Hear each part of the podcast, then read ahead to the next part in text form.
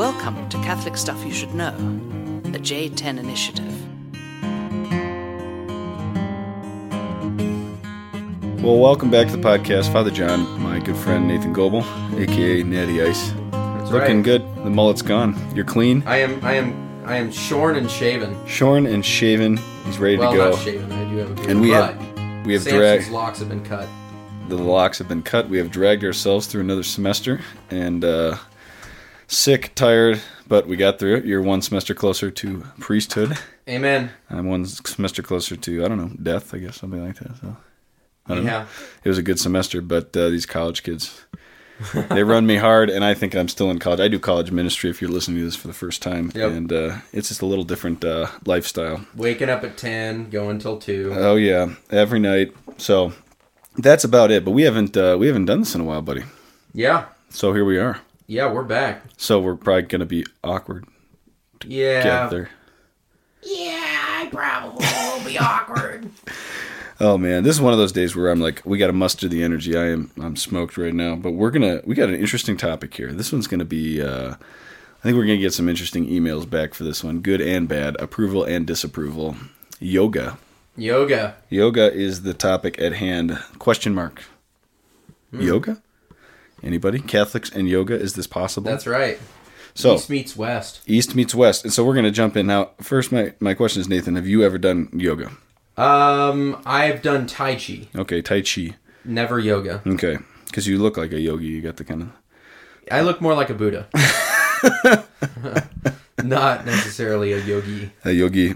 So, the first question is: Is yoga compatible with Catholicism? That is the question we have today. But we're going to have to go into like, what is yoga? Yeah. What is the purpose of it? How do we even discuss this? Well, this is one of those podcasts that'll be like marijuana, which is like we're we He don't means the podcast before on marijuana. Right, it's gonna be scroll like marijuana. Not like this podcast will be like smoking marijuana. It probably is sometimes. Uh, I, can Yeah, think, right. I can think of a couple this last fall that were probably like some kind of hallucinogen. But considering the podcast on marijuana, medicinal marijuana, this is going to be similar in the sense that there's not a definitive teaching on it, but we're kind of just working through some stuff, trying to come to an answer. But we gladly recommend uh, suggestions and emails and correspondence following this. But we're just going to put in the question out there, kind of going for it. That's right. So, Postulators. but our friend Father John Hardon, SJ, shuts the question down right away. Really? Yes. Father John Hardon, question Is yoga compatible with Catholicism? No. Yoga is incompatible with Catholicism because the best known practice of Hindu spirituality is yoga. So, what he's arguing is that because yoga is a Hindu, a practice of the Hindu spirituality, it cannot be separated. It's thus pantheistic. It denies that there is, which denies that there is only one infinite being. All things are um, the infinite being. And uh, that's about it Yeah. he shuts it down pretty quick. We're not going to do that though. We're going to take a different approach and we're going to look at a couple different things. So we got to go back. John Hardon's bone structure was probably not as such that he could participate in yoga. I tell you, I tell you what though, Father John Harden, very good man, servant Yes. of God. But right. I live in a world called Boulder, Colorado, the People's Republic of Boulder, and it's a very special place. And I love the people up here. But uh, those kind of hardcore answers, we got to be a little more nuanced up here. Mm-hmm. And this is uh, the way that things have to be looked at and have to be discussed. And um, we got to be honest about it. We're trying to find the truth, but we got to find it in kind of a way. Sometimes it's a little more tricky. There's an intense interaction with the East that has happened in the last um, 30 years, especially in my little hometown here, um, that is unlike any time in the world. There's more interaction between the East and the West nowadays, between the world religions, that's ever happened. For that reason, the church wrote a, declar- a declaration. Are you listening to me? I'm- you are bored. I'm yeah. You're kinda. sad. No, I'm I'm adjusting my mic. I'm not six feet. Why don't five. you do some yoga while I work on this here? downward dog? Downward facing dog, child's pose. You know child's poses. That's you just, those are resting pos- positions. I know warrior, right? Is Warrior one? two. That looks good, yeah. Energetically draw it into your body and reach out with those fingers. Ooh. yeah. So, are we gonna get? I mean, can are we working from a common definition of yoga yet? Okay. Just so I mean, the, Hardon rejects it. We're saying, well, maybe, kind of, uh, so that people know what is it about yoga that we're saying maybe, kind of about. Okay, so let's let's go into what yoga is. Okay. And for that, we're going to go to our friend Huston Smith, right? The spiritual father of our spiritual like director. the world's for- foremost leading expert. this on guy is the world's foremost studies. sitting. Yep, and he has a book called World's Religions, the most popular selling book on world religions in the world. It sounds like a good place to start. So, like we said, and and Hardon laid it out in a Hardon way. This is not. This is coming out of Hindu spirituality, right? Okay. Hinduism, four paths towards the goal. The four paths are different yogas. All right. Hmm. The word yoga derives from the same root as does the English word yoke. Yoke carries a double connotation to unite and to place under disciplined training, to bring under the yoke. Okay. The whole purpose of yoga is a method of training designed for integration or union. All right. What are we doing?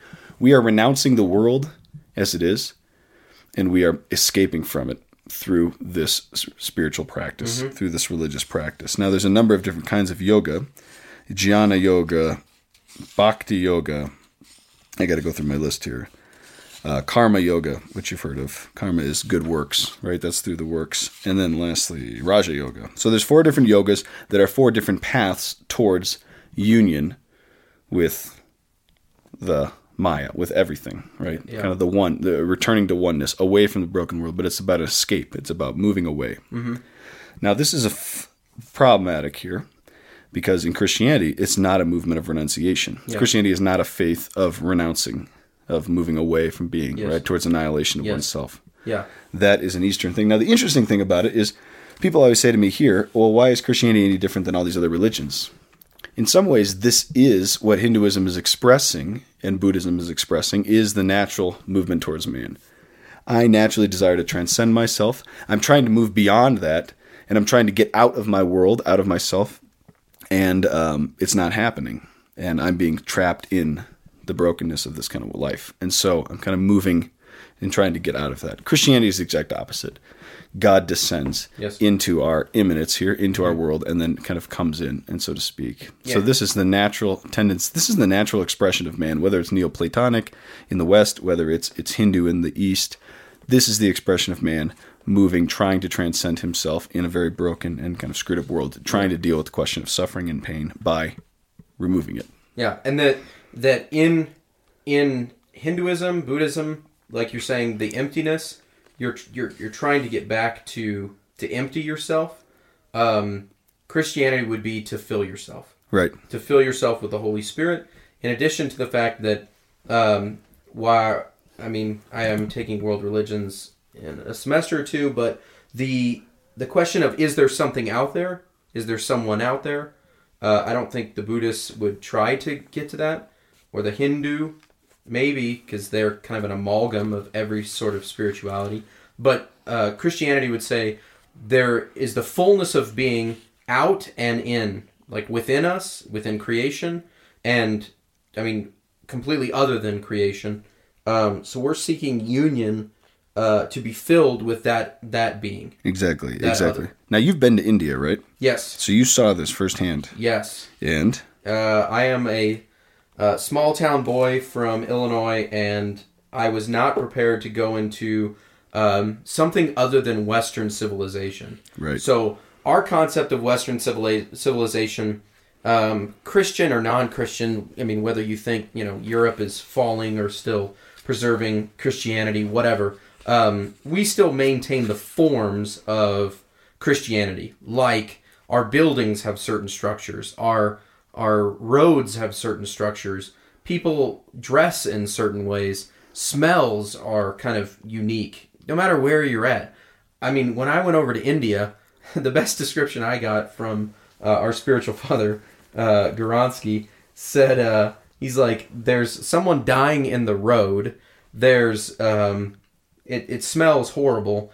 There's a cow, and then a naked kid running around. Um, and I was I was in. I mean, I don't mean to to diss India because we went to the the best part of India, the Golden Triangle, um Delhi, Jaipur, Agra, uh, to see kind of the cultural center, the Taj Mahal, the great history in Jaipur, and then finally ended up in Calcutta. In Calcutta, that's where I mean the Missionaries of Charity are because we were doing a mission trip over there, and uh, that's where I kind of saw firsthand. Yeah, this is uh, this is a separate world. I mean, you can kind of see it in the the Taj Mahal, but I mean, it's it's when the, when there's like temples everywhere and even goat sacrifice happening next to the home for the dying. Mother Teresa's home for the dying. It's like I'm not in you know white bread America anymore. So I'm not in Champaign, Illinois. that's anymore. right. The uh, it is. This is an ancient, ancient culture, Yeah. uh, and an ancient religious practice, and it's very complex. And a couple of uh, local yokels out here are not authorities to speak on uh, the nature of Hinduism or even real it is. We do study world religions in seminary, and it's a great gift. But uh, the question really is at hand: is that there's a phenomena of yoga as a technique, as an exercise mm-hmm. practice here in the United States, it, uh, in our engagement with the East. And the question is, is that permissible for Catholics? Yeah. Are they able, and this is what the whole question hinges on, are you able to practice yoga without practicing the spirituality? Can you take it as a technique? And if so, what good would that do if it was good and if Yep. it was something that mm-hmm. should be that is permissible? And if so, what bad would that do? That's kind of the question I think that is there. Now, do you know anybody who does yoga? Um, uh, someone other than sitting in this room. Other than okay, so I, it's been revealed. So I I came to Boulder six months ago, and everyone would say, "Hey, is yoga permissible?" Yoga permissible?" I said, "Well, I'm going to try it. I'm going to try it for six months." And so the fruit of this uh, podcast is the fruit of this priest trying yoga for six months. Now it wasn't just like I was just signing up for anywhere. I wanted a very specific thing. I went to a Catholic, who I know very well, a good friend of mine. Uh, it was private instruction, and it was. Um, I just knew that it was kind of free of uh, of any spirituality. There's no namaste at the end. There's no chanting. There's no kind of ohms or anything like that.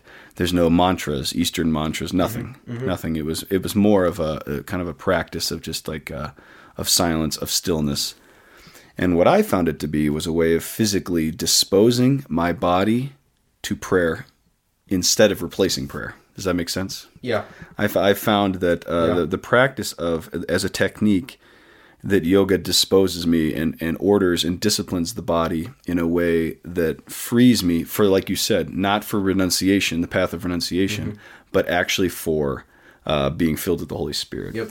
so when i talk to my friends when i talk to people up here who say this i say okay if you see it as this practice as trying to get you when i pray with my body and my soul if i can have the body in tune in a way it, it'll actually dispose me for a deeper experience of christ and of being filled with the holy spirit Yeah, and this goes back to if if you if you ever listen to all of the podcasts and can come up with like four or five things that we always end up talking about. I think one of the things that that I hear mentioned more often is that the Christian, that the human person, whoever it is, uh, man, woman, Indian or American, is a body soul composite.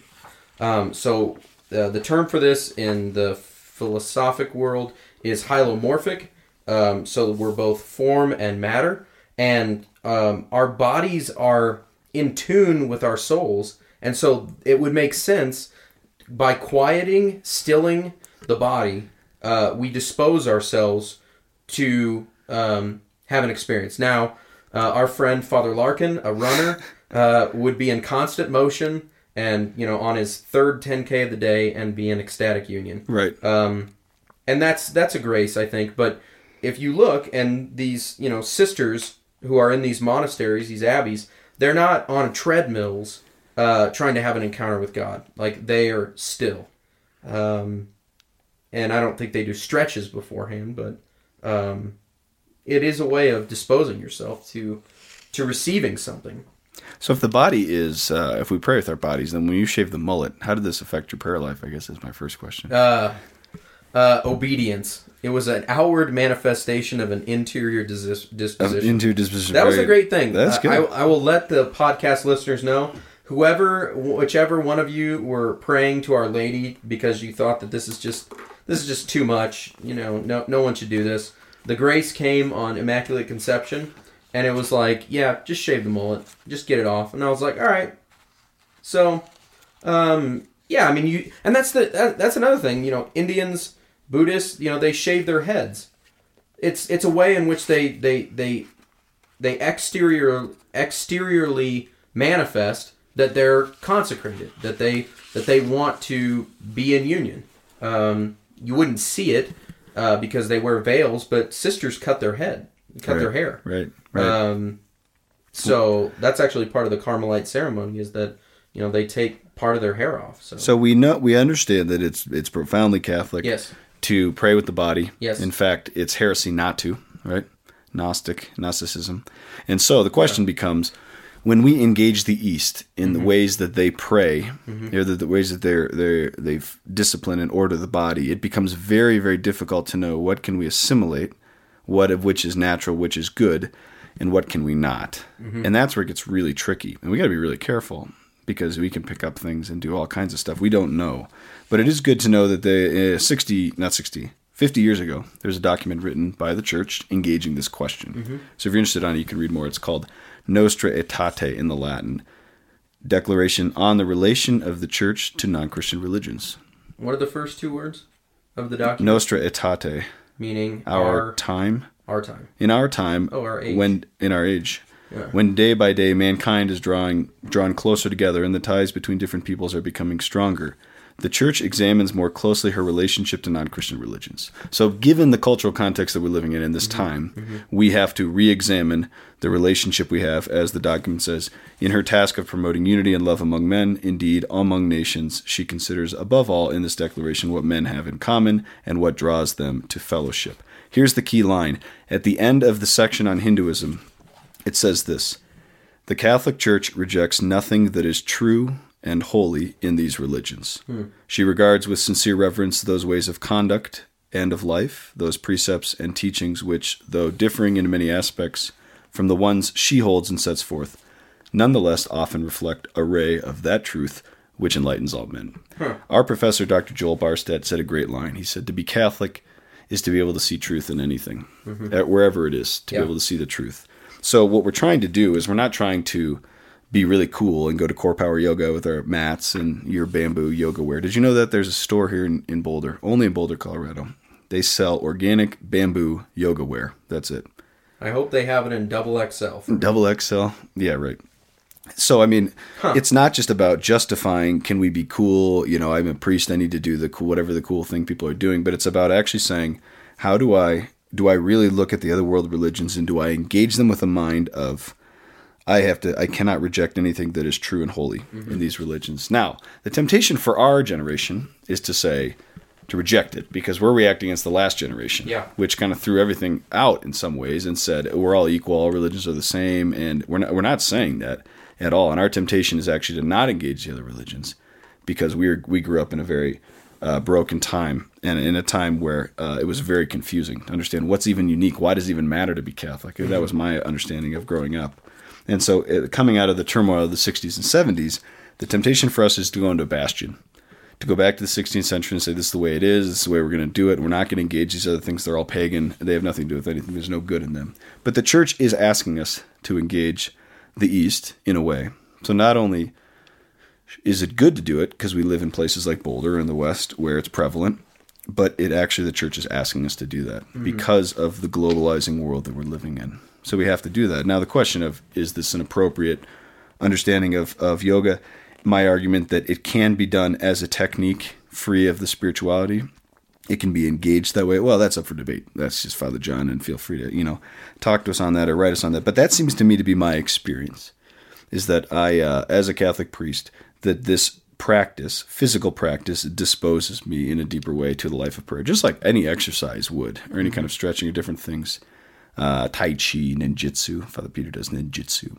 So, I mean, if, if we're going to say yoga is bad and needs to go, then I think we need to be telling Catholic kids karate, everything like that. All of these are rooted in spiritualities in some way. Yoga Yeah. is sp- more deeply rooted in it, and that's why it comes under question. Well, what's the what's the danger then of if someone went to a yoga class where it's not kind of filtered, right. uh, and then they're kind of participating in the sort of mantras, you know, even Namaste, which is what the The divine in, in in me recognizes and affirms or something the divine and, in and you. reverences the divine in you. Right. That's what they say in India. It's kind of like hello or Yeah. goodbye or something.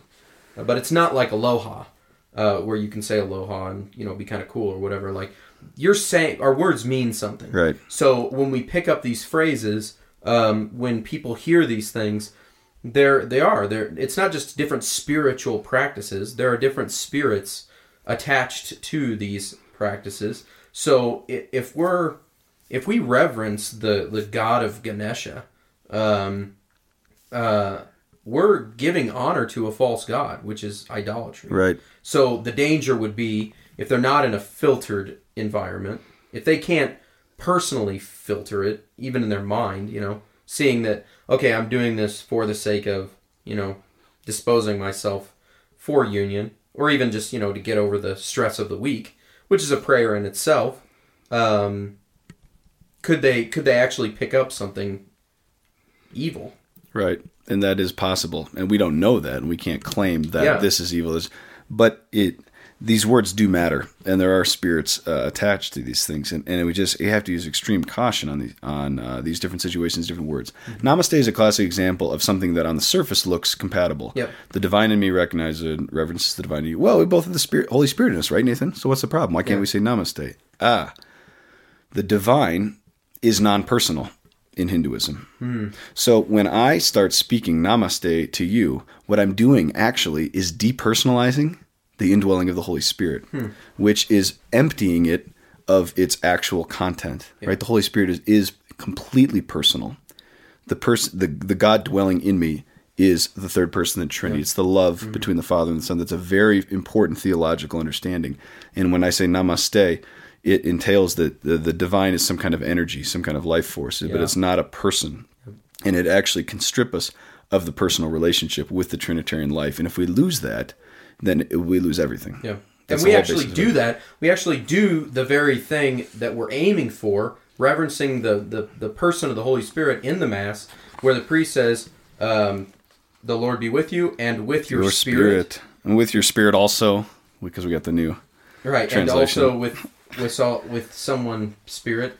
Um, so and with your spirit, now let us share with one another a sign of Christ's peace, not my peace.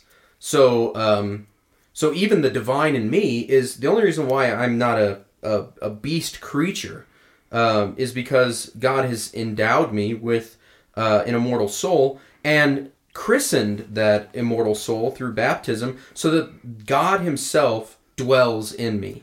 That it's it's very personal. I Right. think that's a great point. Right, and that's what's at stake if we if we assimilate the spirituality of Hinduism. And uh, it's not to say that it's bad or it's horrible or Hindu people are are terrible. It's just to say that God has disclosed Himself as a trinity of persons, and we have to speak of the divinity as Trinitarian and unity as personal always. And when we strip it of that, um, we strip it of its ver- of God's very uh, disclosure, which rejects the whole reason to be Catholic. So So um, that's it. that's it. Catholic Stuff Podcast at gmail.com. Laters.